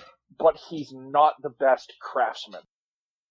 Like he doesn't use those tools as well as other people could or have. I just think he gives into uh, the lowest common denominator way too often. He's like, this is what the fans want because he takes the ones, the noisy few, Yeah. and he appeals to it. I mean, that's that Jar Jar Binks in uh, in a nutshell. We need to have another comic source, so he just went right to the J- Jar Jar Binks. It, he's a hack. Great also- universe he- he's he- built, but he did that for his kids. It's like his own children, and he like ran that by them, and they loved it for whatever reason. They might not have had very good senses of humor or whatever, but that's yeah. But if you act like an idiot like Jar Jar Binks to your kids, they're gonna laugh. Doesn't Yeah. mean it should be in a movie. well, I, no, I, it's a good I will credit this, like the Jar Jar Binks voice and how he talks is the best way to piss anybody off immediately. Well, that smells stinking. like it's been an excellent tool Uh. in my tool belt for whenever I've needed to just just no, you know what? You need to be pissed off now. I love uh, Bill Burr's. Uh, he he uses some Gungan like slang or something, and he, he says a little, like in a Jar Jar voice in the Mandalorian in that uh, the s- uh, sixth or seventh. Oh, that's right. Yeah. oh yeah. yeah, Yeah. yeah, yeah. Yeah. Yeah. and it works very well. Yeah, yeah. So, Oh, has anybody uh anybody actually tried to watch Resistance? I tried. I tried as well. I have stomached the first season when they pulled the Star Trek Deep Space Nine. They they took the station and made it into a spaceship. Yeah. And I was like, "Oh, okay, we just jumped the shark." I didn't really care about any of the characters at first. Now that I played the Squadrons and Major Vonreg as a character in that, I might go back and explore a little bit Von about Reg, her. But, yeah. And the animation, it just felt like I don't know something about that style of animation didn't appeal to me. The to me that cel shaded animation is Yeah. you know 10 to 15 years out of date. It, And it felt old like that. That's exactly right. It maybe maybe like you that. remember remember uh, this is a sort of a bit of a side for you Hank, but do you remember the Robotech Battlecry video game? Hell yeah. So it reminds me of that. And in Battlecry, Yes. it worked fantastically. But now, There's a Transformers game very similar to Yes, that. for that's right. Yeah, PS4, ab- and it's absolutely. like that. Yeah. but I don't feel like it lends itself well to the style of stories that are typically Star Wars. And I guess I shouldn't say typical Star Wars because Resistance kind of proves that there really isn't a typical Star Wars. You know, you have a Mm. you have a cast of characters who are essentially racers. And for me, when it was the only 3.75 stuff you could get in stores, Yeah. uh, I stopped. That's the actual only line that I never even got one of. None of the resistance stuff. None of the resist- resistance, and not uh, just. I was, it was like almost like a moral. I had to say, I, enough is enough. I have look at all my Last Jedi figures. Yeah, yeah, yeah. Yeah. I'm staring at three pose right now. anyway, Will we're going to touch on merchandising later, and we can we can talk about sort of where we draw the line in the sand on collectibles. That's for sure. So that brings us arguably to what a lot of people would consider to be the best slice of Star Wars since Rogue One, and maybe even the best piece of Star Wars in the Disney era, and that is The Mandalorian. Season one is in the can. I personally have watched it three times now. Get season two that's dropping on the 30th of this month. I'm going to be there for episode one and every week until it's over, and I'll watch it for 17, 24, 50 times. What do we all I- think of The Mandalorian? all you need to say about the Mandalorian is what it says constantly to itself. This is the way. Mm. Yeah. Like this is how this franchise needs to move forward. These kinds of stories. Isn't it funny though that they tried to do that in The Force Awakens when Max von Sydow says maybe this will start to put things right when he slips the map into Poe's hand and everybody took it as the metaphor for we're going to right the wrongs of the prequels and then they just didn't. And I haven't done any research on this, but who is that Max von Sydow character? Max von Sydow's character, oh my gosh, he I can't Lor think of it's never Yeah, become. Lor San Tekka was supposed to be a survivor of Alderaan. So how he got the map, I have no idea. there is uh, there's comic stuff about it. For sure it's there is. Not, it's not terribly interesting, but okay. Uh, the thing is that he's a, a priest in the Church of the Force. And that whole village, and you, you don't get this unless you read the novel, that whole village is members of this Church of the Force, which ties sort of back into what the uh, Guardians of the Whills were doing on Jedha in Rogue One. Yeah, Yeah. And that the idea that there are lay people that worship the Force. See, sometimes And like non non force users that like are priests in the force that can teach Right. the force or like you know and then there's characters like Maz Kanata that seem to be you know of the force they have abilities you know so it for me it brings a, a broader picture Yeah, and and sometimes I feel like watching the sequel trilogy, and I know we're, this is off topic, but I just want to make this point Yeah, for a sure. second. Is that watching that sequel trilogy? I feel like what it must feel like if you watch the Lord of the Rings trilogy, never having read the books, because there's so many random references Yep. that are clearly part of some larger story, but it's not a story that's being told in these movies Yeah. and now because Lord of the Rings is an adaptation of a you know much larger work, you can sort of tolerate that. Yeah, most yeah. people come to it having read the book, but in what is predominantly and primarily a, a film franchise, I find that kind of thing frustrating. But anyway, what that ties around to is that's what I think is fantastic about a series like The Mandalorian is that you have the time with a tightly focused storyline over a whole season. Yep. You have time to develop character. You have time to develop backstories. You have time to develop all of these things. You're not relying on these outside properties to be able No. to tell a quality story. It's funny you say that too, Henry, because going back to this whole story group thing, uh, we've seen it with certainly with the EA license on the video games and the comic books is that Star Wars is not just a movie franchise anymore. You can't just go, sorry, I shouldn't say that. You can go and watch a movie or you can go and watch The Mandalorian or you can go and watch Rebels and or any of those other still canonized properties and you can enjoy them for what they are but they are going so far out of their way now to tie everything together that there's stuff you're just not going to pick up on it if you haven't I- if you haven't it's the Marvel comics. Universe syndrome. It, it really yeah, is. I blame yeah. that on the Avengers. yeah, yeah. Like but you for say, me as a comic collector uh, that was always my favorite part of the Marvel Universe was the the crazy continuity sure. from like the 70s to the 90s when it Yeah. was tight as hell that was my favorite stuff like because i knew that something that happened in issue 35 is gonna you know It mattered somewhere else. that happened in in issue 90 like Sure. and, it so for me star wars drawing on that or kind of going in that direction gives me like it's more cohesive It rewards kinda like it. you. yeah, absolutely. So it right, does. somebody that's into everything, or right, it's a little nod to, hey, thanks for buying the comics.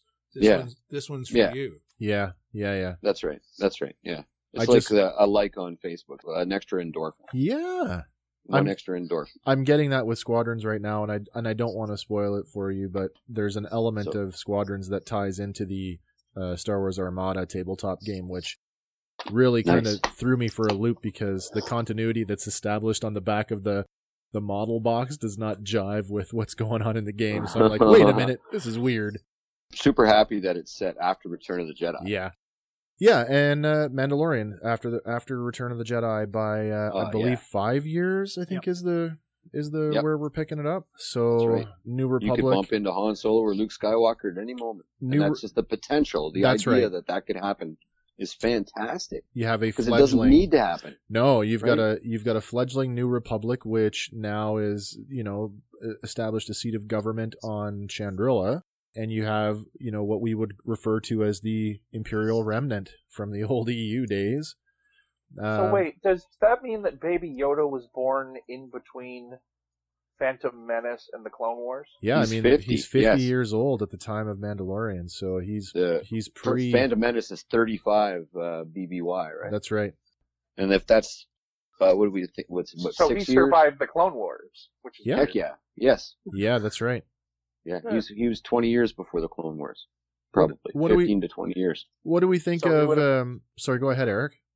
No, I was just gonna say, so he would have been born sometime around the Phantom Menace.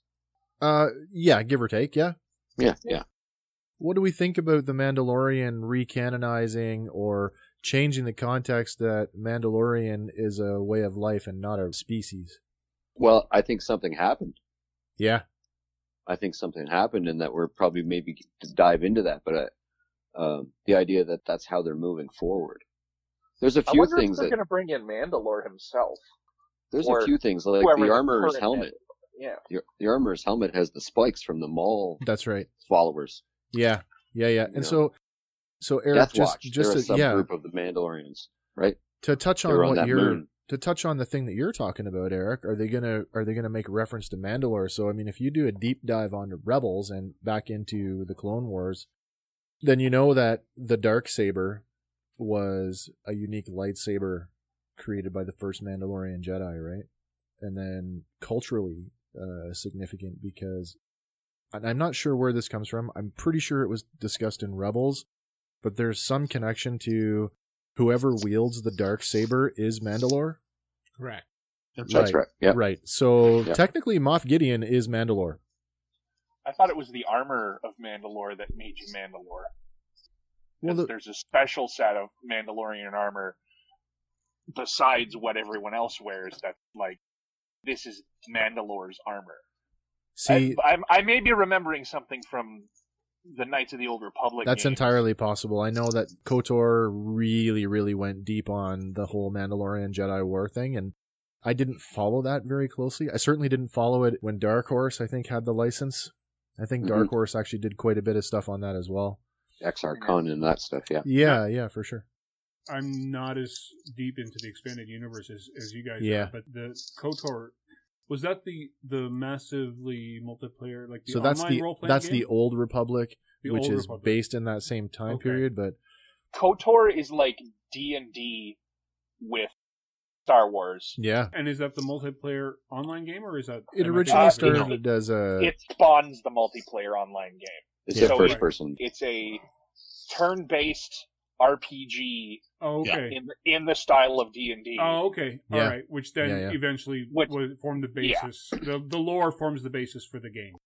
Exactly. Right. It's, it's, it's what spawned things like Darth Revan and uh, and they've the canonized Revanite. that. They've canonized Revan in uh, And to be Yes, honest, they Clone. Wars. one of the best twists in uh, Star Wars history. Yeah. oh yeah, Revan yeah, too. yeah, Spoiler alert. yeah. I actually put the controller That's down. right. I, I put the controller down. I grabbed the side of my head, and I'm like, "Oh my god!" What I the did the same happened? thing. Absolutely. Yeah, yeah, yeah. When you take the mask off, I'm Revan. Oh my god. yeah. god. Yeah. Filthy. While we're still on the subject of the Mandalorian, I just want to ask a couple more questions about that. The episode, the gunfighter. So that's the episode where they go after Fennec Shan, and at the end of the episode, we get the clink of spurs and the Jangle. Do we we see a pair of boots? Anybody want to speculate on what we're getting from that? Well, that jangle apparently is the same sound that uh, is used uh, in the Empire to, when Boba Fett's walking down the hall with Yeah. uh, Solo's body. Apparently, I haven't done any research myself. So I've that is the that rumor. that's the popular opinion is that that is a setup for the return of Boba Fett. And so then after that, I watched the crap out of that scene, trying Yeah. to pause it, uh, zoom in on it, do whatever I could to see if I could find a, a, a shadow. It doesn't Uh, give anything, does it? Some of the stuff I have read about season two, I don't know if people are uh, on a blackout or not, but if anybody's read the Aftermath novels, No, um, that's the Chuck Wendig ones, right? Yeah, there's a little snippet in one of them about uh, Cobb Vanth, and he's uh he in in the novel he buys a set of Mandalorian armor off Jawas, and Freetown is in Tatooine. It's Yeah. on Tatooine, and Timothy Olyphant has been cast. That's right. And so I, there's a bunch of stuff going on there that I'm pretty excited about. So that's sort of the direction I think they're going to go, because the timeline is perfect. I would say that's probably the same thing. And along with the other casting news, you have, like you say, Cobb Vanth, but you also have uh, Temuera Morrison uh, has been Yes. cast in an unnamed role. Well, I mean, there's only so many. Rex. There's only so Anybody many roles that he thinking can fill. Well, so you know what? I'm thinking Rex and Boba Fett. There's no reason why he can't be doing multiple roles. It's a true story. He, Yeah. he did ten thousand, right? That's right. yeah, that's right. So, and Carlo Esposito, is he not one of the best on-screen villains you've seen in a while? There's two great bad villains in that. Yeah, Yeah. Uh, was it Werner Hart Herzog? Werner Herzog. Turner, yeah. Man, those both those guys kicked their roles right out of the park. They Am- really do. amazing. Werner This movie speaks to my soul. oh, I love his delivery when he uh he steps to uh Din Djarin between. He's got the two uh, weapons pointed at the two stormtroopers That's right. askew to him, and he he steps right between the guns, right up to his face. I'm Yeah. like, wow, that's I That dug takes his a character. that takes a pair of pills. dead. Yeah, hell yeah. So, yep, The Mandalorian, I would say it's right up there with some of the best Star Wars since Rogue One, and I am completely in love with it, and will watch it until the end of days. Thank you. Any final thoughts on uh, Mandalorian before we move on to games? Just love, hope they don't fuck just- it up. Yeah. Don't Game of Thrones it, boys. And yeah, I hope they don't fuck it up. yeah, and in terms of the tone, I mean, they basically mashed up a spaghetti western with What if Sergio Wars Leone and- wrote yeah, fucking Star Wars? yeah, For sure, for sure. it's- Fantastic. and it's perfect. This is the way. I think this is going to be a two-parter, maybe. We can definitely cut it up. There's no there's no issue with doing that. We can cut it up. Awesome. Thanks for hanging out, But Jay. fantastic conversation. Thank you very much. Thank you guys. very much for wanting to be Take a it part of this. Jay. Hey, cheers. Have a It good night, a my friend. fun. Have, a good night. Hey, thanks for tuning in to the first episode of Star Wars here on Fandom Power. We had a lot to talk about, and the conversation will continue on part two. Join us next time. Hey guys, thanks for listening to Fandom Power. Be sure to like us on Facebook and follow us on Instagram and Twitter. Stay tuned for our next episode where we'll be talking about another one of your favorite fandoms. Fandom Power is a Sawcast production.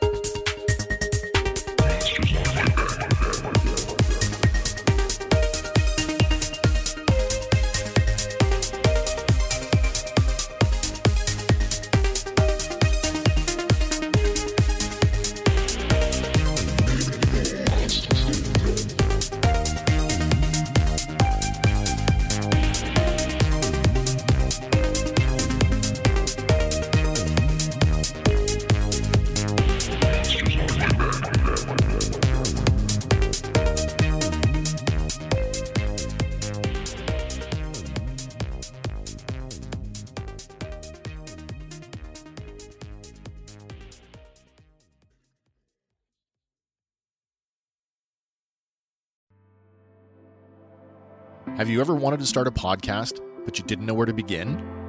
Maybe you'd like to try podcasting without having to invest in any recording equipment. Do you have an idea for a show, but you're not sure how to develop it? Let Sawcast Productions take care of all of that so you can focus on what it is you want to say. Sawcast Productions offers podcasting solutions ranging from recording and basic editing to fully produced episodes complete with all the audio embellishments of a broadcast quality show. And when your show is ready, Sawcast Productions can distribute it too. contact us online today. So, what do you want to say?